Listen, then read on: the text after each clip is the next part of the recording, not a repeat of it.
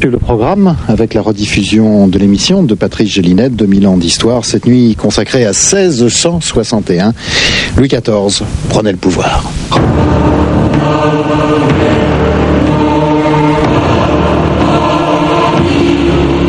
D'Artagnan, je suis un jeune roi, mais je suis le roi. Alors soyez un bon roi, Votre Majesté.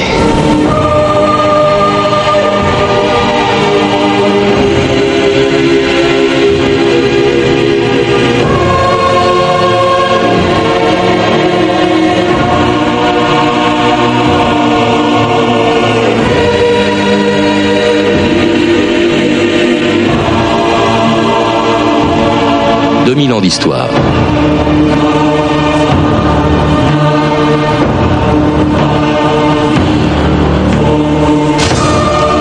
Jamais la France ne fut gouvernée aussi longtemps par un seul homme. Louis XIV, devenu roi à 5 ans en 1643, est mort 72 ans plus tard à Versailles, le 1er septembre 1715. Un règne interminable, commencé pourtant dans les pires conditions, dans une France en guerre contre l'Espagne, divisée par les querelles religieuses, écrasée par l'impôt et bientôt déchirée par la fronde. Cette guerre civile de trois ans, qui au moment même où les Anglais décapitaient leur roi, aurait pu elle aussi renverser la monarchie capétienne. On comprend donc pourquoi, après l'avoir surmonté, Louis XIV, à peine âgé de 14 ans, commençait déjà à entretenir l'image d'un roi infaillible, invulnérable et omnipotent, le mythe du roi soleil. J'ai vaincu ce python qui désolait le monde, ce serpent de l'enfer, la révolte, la fronde. Amoureux dévoté de la seule victoire, je cours sans cesse après la gloire. Déjà seul, je conduis mes chevaux lumineux qui traînent la splendeur et l'éclat avec eux. Une divine main m'en a remis les rênes. Une grande déesse a soutenu mes droits. Nous avons même gloire. Elle est l'astre des reines. Je suis l'astre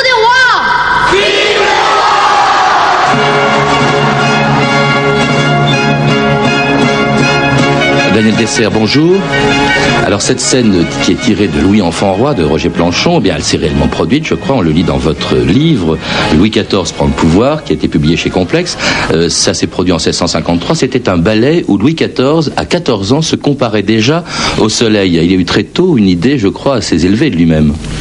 Très tôt. C'est un enfant qui a eu une, enfance assez terrible. Il était il avait perdu son père très jeune et il a été confronté à cette situation assez curieuse d'un monarque, et même s'il est encore un enfant, qui est tenu en laisse, un peu à l'écart du pouvoir, et qui fait l'expérience de la guerre civile dans des conditions particulièrement dramatiques, où il voit le peuple de Paris défiler devant son lit, ce qui lui impose un traumatisme évident chez un jeune enfant et avec un sentiment d'insécurité très profond, puisque bientôt les révoltés, c'est les membres de sa propre famille, sont ses cousins euh, mhm. Condé euh, qui se soulèvent. Oui, parce que vous rappelez bien qu'effectivement, pendant toutes les périodes de régence, pas seulement sous Louis XIV, le pouvoir royal est très affaibli, hein, forcément. Euh, il y a les princes de sang qui commencent à, relever un peu la tête, hein, toute la famille. on conteste aussi beaucoup, il faut le, rappeler, cette régence hein, tenue en fait par Anne d'Autriche, par la mère de Louis XIV par Mazarin, qui de surcroît sont étrangers. C'est-à-dire qu'il y a beaucoup d'arguments xénophobes contre eux. Tout à fait. Il faut bien voir, en plus que le couple formé par Anne d'Autriche et le comportement d'Anne d'Autriche au début de la guerre avec toute l'Espagne avait pu prêter plus que jaser. Mhm.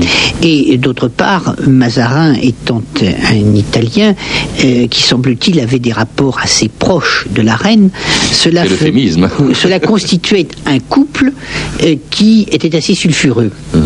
Et pour un enfant, il y a certainement là un traumatisme supplémentaire, bien que euh, Louis XIV ait toujours manifesté envers le Premier ministre, qui est son parrain, il ne faut pas l'oublier, le plus profond respect. Mais il n'en pensait certainement pas moins. En tout cas, il supporte avec Mazarin, avec sa mère Anne d'Autriche, Louis XIV supporte la fronde, au terme de laquelle, donc, Mazarin revient à Paris, accueilli par le jeune roi Louis XIV. C'était le 3 février 1653. Son éminence le cardinal Julio Mazarin Mazarini, Premier ministre de France. Éminence, regardez, vos cheveux roses ne vous ont pas oublié. Non, quelle joie, Éminence, de vous revoir parmi nous. Le plus beau cadeau qui pouvait être fait à la France. Au travail. Pour abattre l'Espagne, vos armées peuvent franchir les Pyrénées, mais Mais c'est stupide. la bonne façon de verrouiller vos frontières des Pyrénées et des Flandres, c'est pour vous hum, d'épouser l'infante. Bien Le roi de France s'épousera à l'enfant d'Espagne. Il est docile, hein, le jeune Louis XIV, Daniel Dessert, il a 14 ans à l'époque, il est déjà majeur.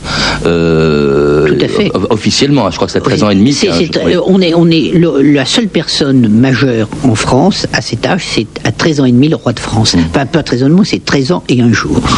Il est euh, roi majeur. Alors il est roi majeur, mais c'est Mazarin qui gouverne. On voit que c'est Marga- Mazarin qui organise le futur mariage de Louis XIV avec Marie-Thérèse d'Espagne. Euh, mais euh, c'est vraiment Mazarin. hein. Il, il ne prend pas le pouvoir encore, Louis XIV. Non, non, absolument. Celui qui dirige les affaires du royaume, c'est le Premier ministre, euh, derrière l'ombre de la reine, tout de même, qui est présente, Anne d'Autriche. Et euh, Louis XIV est encore quelqu'un qui est tenu en laisse par le pouvoir. Et il n'intervient pas directement.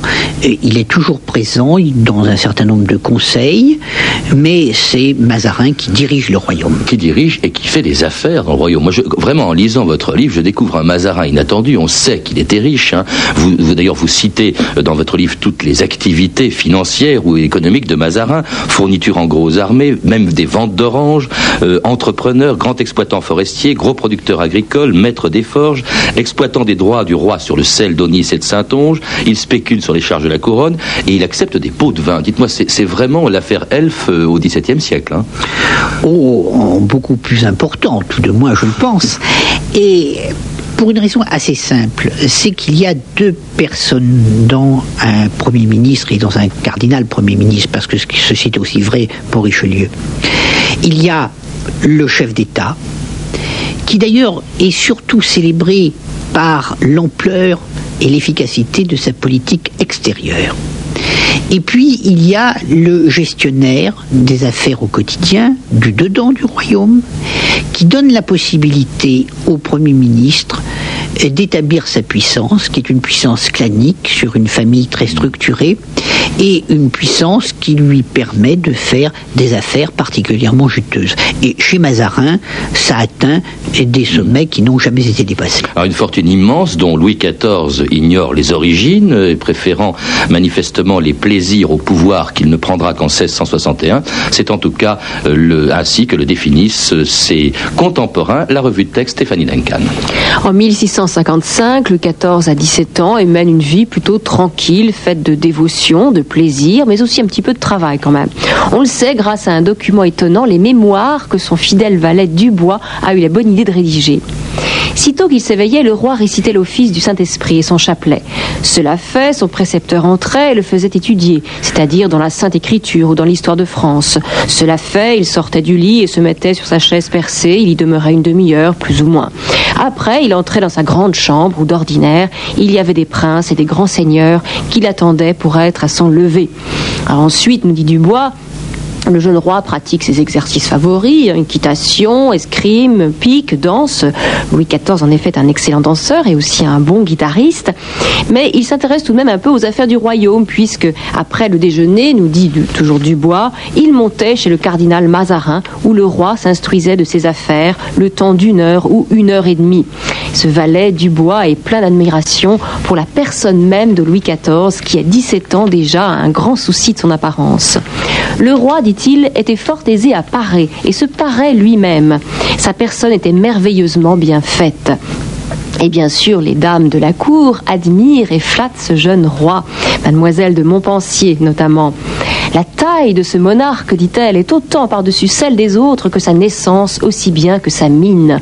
Il a l'air haut, relevé, hardi, fier et agréable, quelque chose de fort doux et majestueux dans le visage, les plus beaux cheveux du monde en leur couleur et en la manière dont ils sont frisés, les jambes belles, le port beau et bien planté. Enfin, conclut mademoiselle de Montpensier, à tout prendre, c'est le plus bel homme et le mieux fait de son royaume.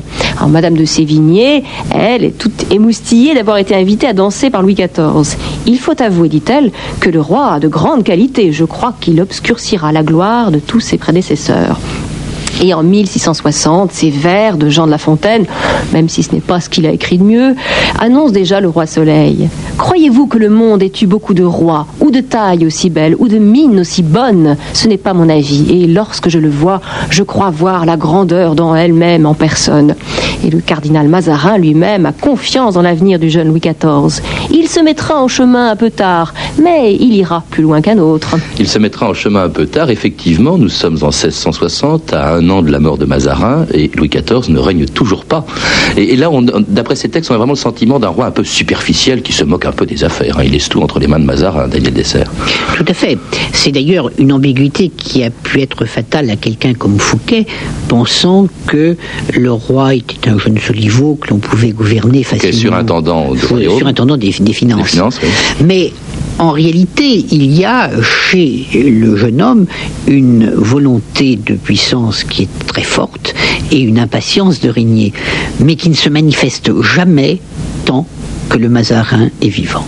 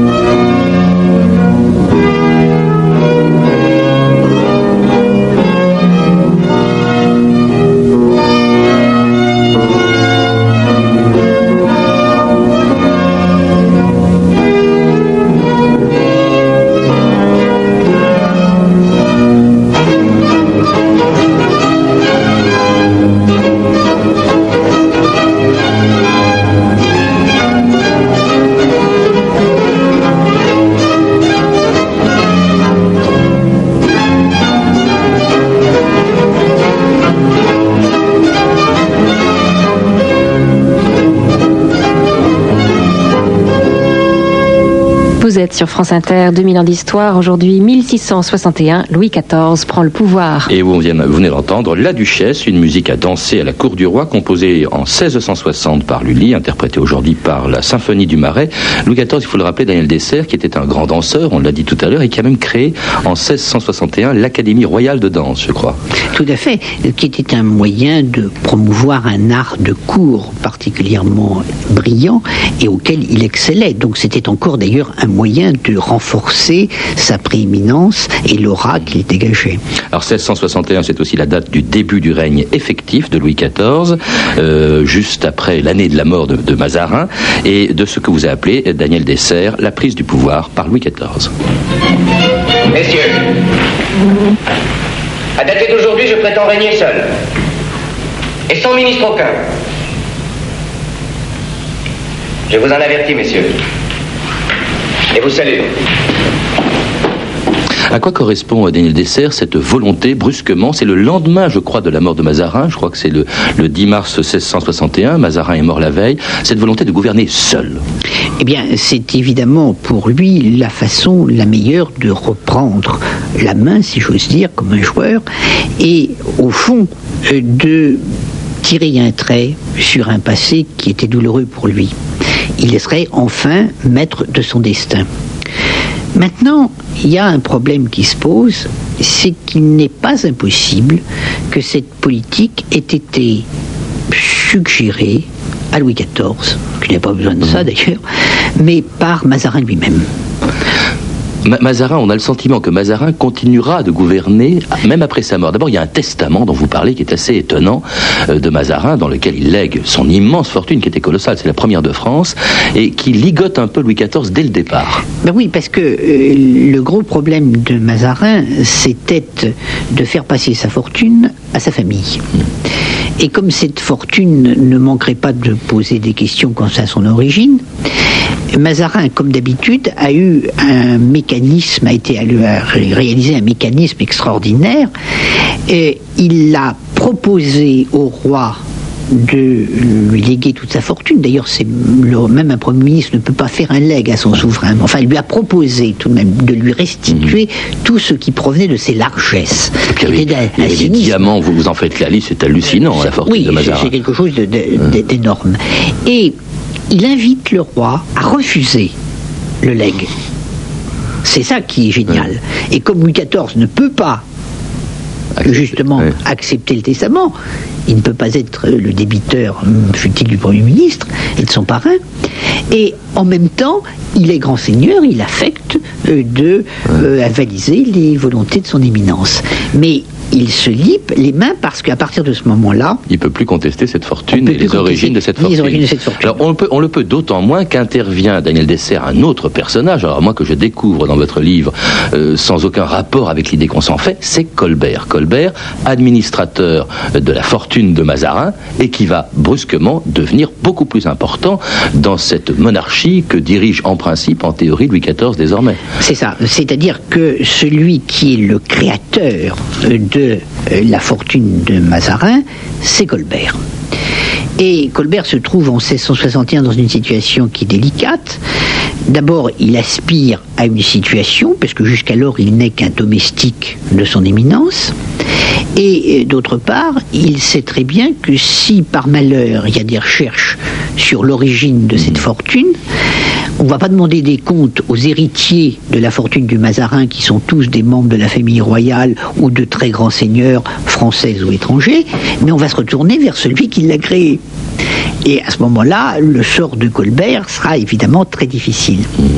D'où la volonté de gommer son rôle, en tout cas de l'escamoter, et il le fait d'une façon extraordinaire en se présentant comme un parangon de vertu, comme le monsieur propre de la monarchie, qui va rétablir l'ordre, qui va rétablir l'ordre, et qui va lui permettre, dans cette opération, d'éliminer son concurrent le plus fort, le plus dangereux, qui connaissait toutes les dessous des cartes et qui lui fait obstacle, c'est-à-dire Fouquet. Alors on va en venir parce que Fouquet effectivement va disparaître dans une trappe euh, l'année même de la prise du pouvoir par Louis XIV en 1661. Mais, mais Colbert lui-même, vous dites avec Mazarin, il forme la plus belle équipe d'affairistes de l'ancien régime. C'est pas comme ça qu'on les imagine, en tout cas pas Colbert.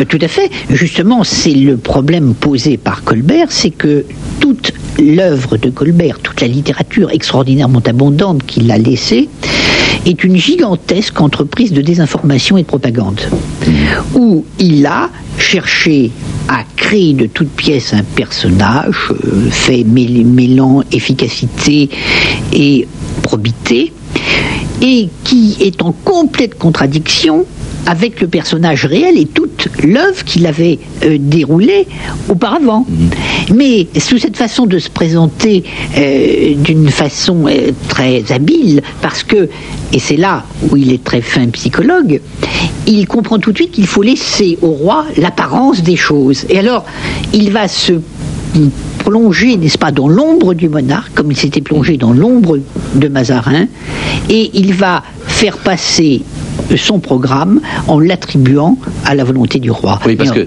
euh, dans l'ombre, mais à une bonne place, hein, dessert, la place de Fouquet, vous le disiez. Alors Fouquet, lui, c'était un peu le troisième personnage du royaume avant la mort de Mazarin. C'était effectivement le surintendant euh, des finances, euh, ce qui comptait beaucoup. Une affaire d'ailleurs dans laquelle apparemment Louis XIV ne comprenait rien, il ne savait pas ce qu'était un sou. Et Fouquet, en fait, ce qui se passe, pourquoi l'a-t-on? Il a eu un sort épouvantable, il a été arrêté en 1661, envoyé en prison, il va mourir 19 ans plus tard, en, 1680. Mais alors, on a toujours cru que effectivement, ça c'était la version officielle. Fouquet a été jeté en prison parce que c'était lui-même euh, un prévaricateur, lui-même un comploteur, et puis trop brillant aussi pour Louis XIV. Mais en fait, c'est pas ça. C'est parce que Colbert voulait sa peau et sa place. Tout à fait. C'est-à-dire que tous les crimes, entre guillemets, tous les débordements financiers de son éminence ont été attribués à Fouquet, et au terme d'un procès où on en a tout fait, c'est-à-dire euh, les faux témoignages, les substituts de pièces, les faux, etc., euh, on l'a écarté. En fait, il est sacrifié, n'est-ce pas, à la raison d'État. Oui, mais il avait une grande fortune quand même, Fouquet. Ça, personne ne peut le nier. Hein. Il, Non. euh, il- bon, il avait- enfin, peut-être à la fin, peut-être pas, mais enfin, c'est quand même. Il avait vaut le vicomte. On, dit souvent que si Louis XIV ne supportait plus Fouquet, c'est parce qu'il avait été reçu par lui en août 1661 dans un château qui était beaucoup plus splendide. Versailles n'existait pas encore que le château du roi lui-même. Eh ben, euh, moi, je me suis amusé à faire ce que Fouquet avait réclamé, c'est-à-dire euh, le calcul de sa fortune au moment de son arrestation. Et au moment de son arrestation, il a mangé tout ce qu'il avait de ses parents et de sa femme, qui étaient, très- qui étaient les uns et les autres très riches, et il était en, en état de faillite. Et le comploteur, on dit qu'il avait, euh, comment dirais-je, qu'à partir de Belle-Île, hein, qu'il possédait quasiment, il aurait voulu euh, relancer la fronde. Alors, C'est peut-être de ça que Louis XIV a eu peur aussi. Alors là aussi, c'est quelque chose d'a- d'assez curieux, n'est-ce pas? Il est assez difficile de mener une fronde à partir d'une île, euh, d'une part, et puis euh, d'autre part, il y a eu des gens qui ont été, qui ont pris possession de Belle-Île et qui se sont aperçus que dans Belle-Île, il n'y avait rien. Et je rappellerai, il y a quelque chose qui est assez curieux, c'est que Fouquet avait obtenu de Louis XIV l'autorisation de fortifier Belle-Île. Donc c'était pas quelque chose de secret. Alors donc tout ça, en gros, Daniel Dessert, c'était du bidon, quoi. De, même que, enfin pardonnez mon expression, mais de même que Louis XIV. Moi, ce que je, ce que je lis, ce que je découvre en vous lisant, c'est que Louis XIV, le roi Soleil, c'était un mythe complet. Certes, il y avait Versailles, les fastes de Versailles, mais un roi totalement manipulé. Colbert va devenir effectivement euh, le, pr- le principal ministre de Louis XIV. Ensuite, il y aura d'autres euh, dans son entourage de bons ministres. D'ailleurs, euh, également de grands généraux. Il y aura Turenne. Il y aura aussi, il faut bien le dire, euh, il faut pas l'oublier, les favorites. Hein, Madame de, Mont- de Maintenon, euh, Madame de Montespan avant elle. Un homme, on a l'impression d'un homme manipulé, pas du tout aussi puissant, aussi absolu qu'on le dit. C'est tout à fait ma vision des choses. Effectivement, Louis XIV est plus une apparence qu'une réalité.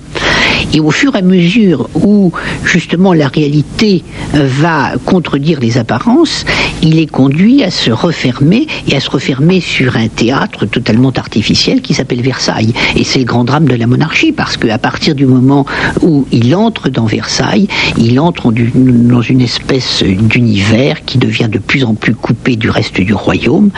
Et lorsque le reste du royaume viendra à Versailles, ce sera précisément la fin de la monarchie. Une responsabilité Louis XIV dans la révolution qui arrivera à la fin du siècle de la mort de, Louis XIV Euh, je, dirais que le système monarchique, et notamment ce que l'on appelle la monarchie absolue, c'est-à-dire une monarchie centralisée, administrative, qui se voulait efficace, effectivement, en partie née de la volonté de Louis XIV, mais surtout de l'œuvre des cardinaux ministres et de gens comme Colbert, euh, sont des échecs patents parce que, et c'est ça qui est le plus grave, dès l'origine, il n'avait pas la réalité qu'il prétendait défendre. Oui, vous allez même très loin. Vous dites sans talent militaire, parlant de Louis XIV, sans talent militaire particulier, sans capacité exceptionnelle d'administrateur ou de politique, il lui faut gérer au mieux son extérieur glorieux. Tout à fait. C'est la- c'est l'apparence, le soleil. C'était une illusion. C'est ça, tout à fait. Eh ben, euh, votre livre, en tout cas, c'est une éclipse de soleil, si je puis dire. Je le recommande ardemment parce qu'il est, il est passionnant et cette affaire Fouquet est vraiment euh, traitée un peu comme un roman policier. C'est donc euh, ce livre publié aux éditions Complexes, 1661. Louis XIV prend le pouvoir, ce qui était également notre sujet d'aujourd'hui. Euh, à lire également l'histoire des enfants de Frédéric V de Bavière, huit princes et princesses dans l'Europe à feu et à sang de la guerre de 30 ans, euh, et dans celle de la fin du XVIIe, les Palatins, princes d'Europe de Jacques Bernot aux nouvelles éditions latines. Et puis également Le Soleil du grand siècle, Louis XIV et son règne de Aimé Richard aux éditions Talendier. Et puis pour les enfants, faut pas les oublier non plus, deux excellents livres, La vie du futur roi, Louis XIV de Philippe Boitel aux éditions du Sorbier et La vie des enfants au temps du roi Soleil de Claude Grimmer aux éditions du Sorbier. Vous avez pu entendre des extraits des films Louis Enfant Roi de Roger Planchon avec Maxime Mention disponible chez Universal Pictures et puis de Si Versailles m'était compté de Sacha Guitry chez René Château Vidéo. Je rappelle aussi, c'est important parce qu'on le voit rarement, que la chaîne Histoire diffusera la prise du pouvoir par Louis XIV de le film de Rossellini qui sera donc diffusé sur la chaîne Histoire le lundi 13 novembre à 21h. Vous pouvez, vous le savez, écouter notre émission tous les jours et pendant une semaine sur le site internet franceinter.com, rubrique 2000 ans d'histoire, et puis également téléphoner pour obtenir tous les renseignements que j'ai donnés au 08 36 68 10 33 2 francs 21 à la minute. C'était 2000 ans d'histoire, à la technique Sandrine Laurent et Philippe Duclos, documentation Elsa Boubli et Vanina Scalia, revue de texte Stéphanie Duncan, une réalisation de Anne Kobilac. Une émission de Patrice Gélinet. Patrice Gélinet que nous retrouverons bien sûr demain sous les étoiles exactement, 3h, 3h30, prochaine édition de 2000 ans d'histoire consacrée à Alfred Hitchcock.